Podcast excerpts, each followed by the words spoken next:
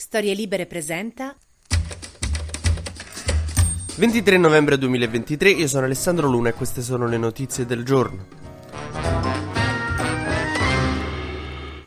Pare che sia slittata la tregua tra Hamas e Israele, il patto che avevano per il rilascio degli ostaggi e il cessate il fuoco di qualche giorno. La tregua slitta perché Hamas, come la mia rappresentante di classe quando la preside voleva sapere chi era entrato all'occupazione, si rifiuta di dare la lista dei nomi. Israele si aspettava infatti una lista degli ostaggi che Hamas intendeva liberare e pare che tra le ragioni per cui appunto questa tregua ancora non è stata fatta, che doveva essere stamattina alle 10 e sarà invece domani, è che non si sa bene ancora quali sono gli accordi per il cessate il fuoco, cioè cosa si potrà fare o cosa no durante il cessate il fuoco. Tra le cose che non si potranno fare in un cessate il fuoco mi viene in mente il fuoco. Già quello sarebbe tipo un punto da cui partire. Per cui adesso si sta ridiscutendo tutto, si parla di appunto 4 giorni per far uscire 50 israeliani in cambio di 150 palestinesi, ma si sta pensando di estendere il cessate il fuoco per contrattare nuovi rilasci di altri ostaggi, perché alla fine sono tipo più di 200, tra i 200 e i 230 dovrebbero essere. E quindi la guerra non termina, non terminerà neanche dopo il cessate il fuoco, riprenderà. Israele è sempre in piano di finalizzare, diciamo, l'occupazione del nord della striscia e poi concentrarsi verso sud, anche se all'inizio sembrava che il sud sarebbe stato lasciato in pace, però Israele ha scoperto suo malgrado che i terroristi quando vanno dal nord della striscia al sud della striscia travestiti da profughi non, non c'è modo di identificarli. Non ci hanno scritto terrorista sulla fronte.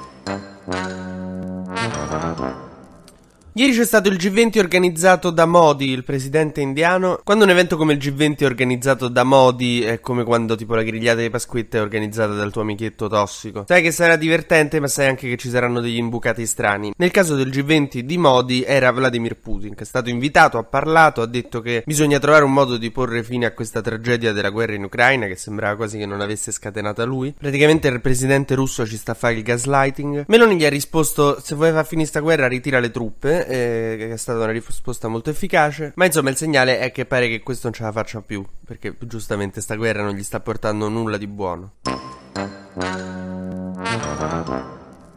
Ieri alla fine si sono sentite, anzi in realtà due giorni fa, Schlein e Meloni, ieri lo abbiamo scoperto, sulla, sulla, questione dei femminicidi e sull'ora di educazione sessuale nelle scuole che il centrodestra ha affossato, quindi non si farà, si faranno altre cose, educazione sentimentale, poi va a capire che vuol dire. Diciamo che ieri sono stati fatti dei timidissimi passi avanti perché, cioè comunque il protocollo di Valditara che è stato approvato, Valditara è il ministro dell'istruzione, che insieme a Eugenia Roccella e Gennaro San Giuliano, ministri della famiglia e della cultura, hanno mostrato questo protocollo in cui appunto nelle scuole si faranno delle ore di educazione insieme a degli psicologi con i docenti che verranno formati. Insomma, meglio di niente, mm, questo non vuol dire che non valga la pena combattere per avere di più. Nel frattempo sono usciti gli audio che Giulia mandava alle sue amiche riguardo Filippo e vi chiedo di ascoltarli se potete, se non vi triggera niente, via dicendo. E cercate di fare, cioè, di pensare se avete già sentito questi linguaggi nella storia o vostra o di qualche vostra amica, perché insomma sono quasi un manuale. I vocali che mandava Giulia, l'intervista della sorella in cui racconta i comportamenti di Filippo, insomma, cercate di vedere se ci sono dei pattern.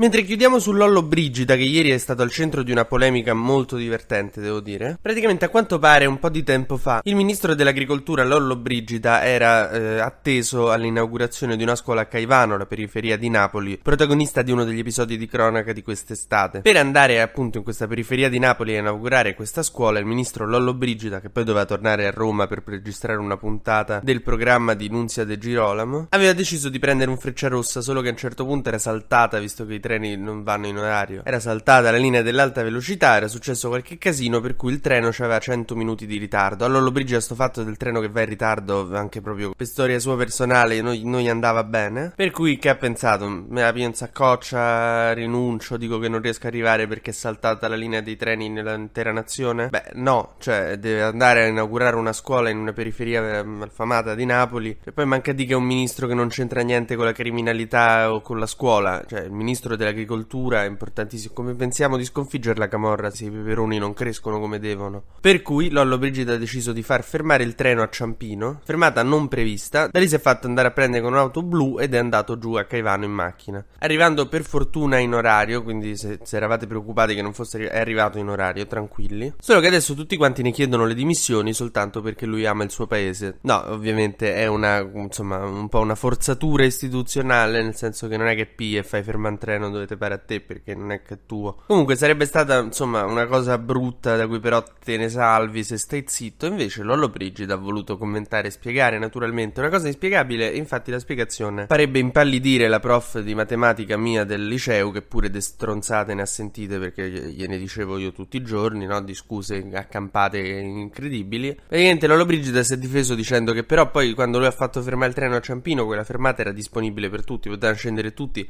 a Ciampino. Ma senti, se uno non ci deve già andare a Ciampino, ma a Ciampino che cazzo ci deve fare? È come se c'è un aereo Londra-New York, tu lo fai fermare a Trani, dici, però possono scendere anche gli altri, ma che, che ci devono fare? Cioè, lo so, ci vuoi anche dire che in realtà il centro storico di Ciampino è veramente grazioso e merita. Cioè, a parte che è una periferia di Roma, non c'è centro storico. Comunque, è, va bene che è il cognato di Meloni, ma secondo me Meloni non ne può più. Che gli crei casini, gli crei scandali, questa deve lavorare. C'ha due guerre, veramente. TG Luna torna domani mattina, sempre tra le 12 e le 13, su storielibere.fm.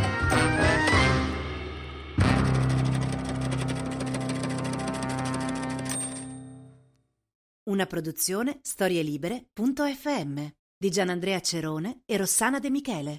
Coordinamento editoriale Guido Guenci.